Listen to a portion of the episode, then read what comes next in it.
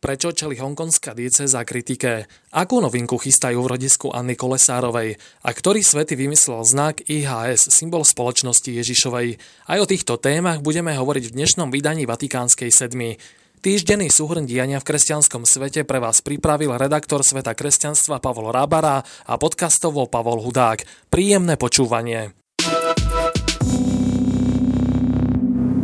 Uplynulý týždeň nesol z pohľadu udalosti v kresťanskom svete v sebe istú dávku trpkosti. Víkend sprevádzali v Spojených štátoch amerických incidenty a vyčíňanie nasmerované na katolícke kostoly a pro-life organizácie.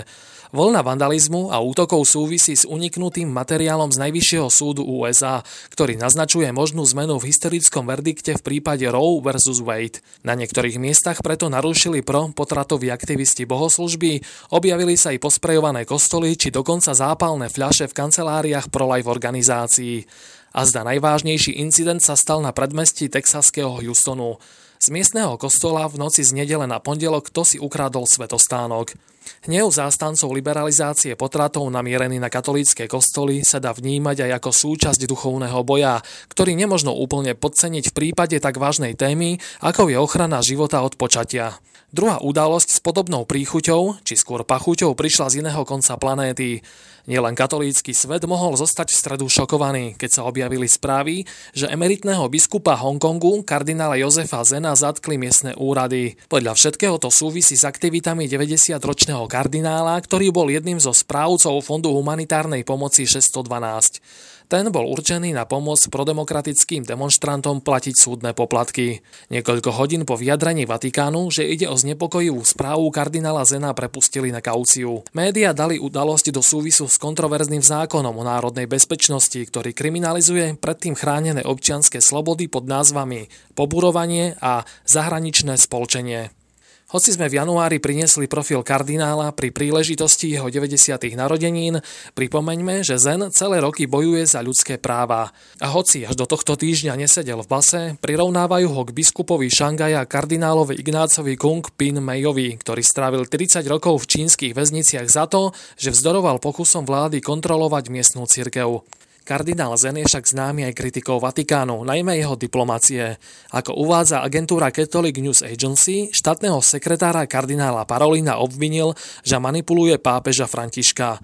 Reč je o vzťahoch Svetej stolice ku komunistickej Číne, kde podľa kardinála Zena volia vo Vatikáne príliš meký prístup. V každom prípade 90-ročný kardinál v putách môže byť varovným signálom pre pápežskú diplomáciu, že v Číne a Hongkongu nebude všetko s kostolným poriadkom. Kritike dokonca čeli aj samotná dieceza Hongkong za tón, ktorý zvolila v stanovisku o zatknutí kardinála Zena. Jednak nazvala ho len incidentom a okrem iného uviedla, že naliehavo žiada hongkongskú políciu a súdne orgány, aby prípad kardinála Zena riešili v súlade so spravodlivosťou. Mimochodom, pod stanoviskom nie je podpísaný ani hongkongský biskup Stephen Ho Saun Yan, ktorý je v úrade od decembra minulého roka. V prvom interviu po biskupskej vysviacke vyhlásil, že je potrebné spolupracovať s vládou. Ďalej však dodal, že to neznamená, že nemôžeme byť naďalej kritickí. Sme tu ako proroci, avšak s pokorou dialógu. Uvidíme teda, koľko dialógu bude treba na to, aby nebol v administratívnej oblasti Číny prenasledovaný kardinál. Vypočujte si v skratke aj ďalšie udalosti zo života cirkvy. V nedeľu bol v katedrále svätého Jána Krstiteľa v Prešove uvedený do úradu apoštolského administrátora sede vakante Prešovskej archieparchie vladyka Peter Rusnák. Naďalej však zostáva aj eparchiálnym biskupom v Bratislave. V rodisku blahoslavenej Anny Kolesárovej vo Vysokej nad Duhom začali stavať nové centrum pre mládež. Základný kameň symbolicky poklepali kňazi z dekanátov Sobrance a Michalovce spolu s košickým pomocným biskupom Marekom Forgáčom. Právna úprava registrácie cirkvi je neprimeraná a diskriminačná, vyhlásila po právnej analýze bývalá ombudsmanka Mária Patakijová. Ministerke kultúry Natálii Milanovej navrhla zmenu právnej úpravy. V nemeckých mestách plánujú katolícky duchovný v útorok požehnať 80 homosexuálnych zväzkov. Takéto aktivity sú v rozpore s nariadeniami Vatikánu. Pápež František zo zdravotných dôvodov odložil návštevu Libanonu. František už niekoľko mesiacov trpí bolestiami pravého kolena. Pápež sa stretol s vedúcimi dikastérií, konzultovali implementáciu nových noriem. Šéf komisie kontrolujúcej pravidla konštitúcie Praedicate Evangelium povedal, že zámerom reformy je oceniť biskupské konferencie. Od dlho utajovaného atentátu na pápeža Jána Pavela II. uplynulo 40 rokov. Na pápeža počas ďakovnej návštevy Fatimy, rok po atentáte na Svetopeterskom námestí, zautočil španielský kňaz odmietajúci druhý vatikánsky koncil. Pápež František sa stretol s manželkami bojovníkov brániacich oceliarne Azovstal v Mariupoli na Ukrajine. Požiadali sme ho, aby prišiel na Ukrajinu, porozprával sa s Putinom a povedal mu, aby bojovníkov nechal odísť, povedala jedna zo žien. A ako sme v úvode avizovali, prezradíme vám aj to, kto je autorom jezuitského nápisu IHS. Tohto svetca sme zároveň tento týždeň zaradili do rubriky Svetec týždňa, ktorú vyberá otec Jan Krupa.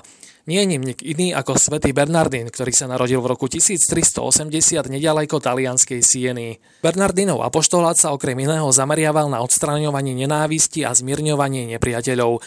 Jeho najsilnejšou zbraňou bol meč Božieho slova a šírenie úcty k najsvetejšiemu menu Ježiš. Sotovil si zvláštny erb, obraz žiariaceho slnka a v ňom začiatočné písmena troch latinských slov.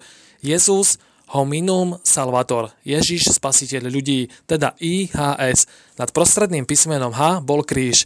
Vznikol tak nový erb, ktorý pripomínal kresťanské tajomstvo spásy a nahradzoval iné erby, ktoré ľudí rozdeľovali a v mene ktorých medzi sebou zápasili a navzájom sa zabíjali. Bernardín nosil svoj erb na zástave. O 100 rokov neskôr si Ignác z Loyoli vybral znak IHS, teda Bernardínov erb, za symbol spoločnosti Ježišovej.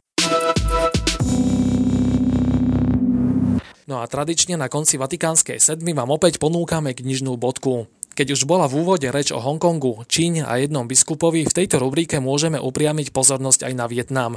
Konkrétne na knižnú novinku, v ktorej španielská autorka Teresa Gutierrez de Cabiedesova na príbehu prenasledovaného biskupa Francisa Xaviera Nguyena Van Thuana opisuje mašinériu zla, ktorú rozprúdila vietnamská vláda voči svojim vlastným obyvateľom. Ako píše portál TKKBS, biskup strávil vo väzení, kde bol aj mučený 13 rokov. Po prepustení v roku 1900 1988 ho prinútili žiť v zahraničí. Pôsobil vo Vatikáne a v roku 2001, rok pred jeho smrťou, mu udelili titul kardinál. Prajeme vám víkend plný odvahy. Do počutia.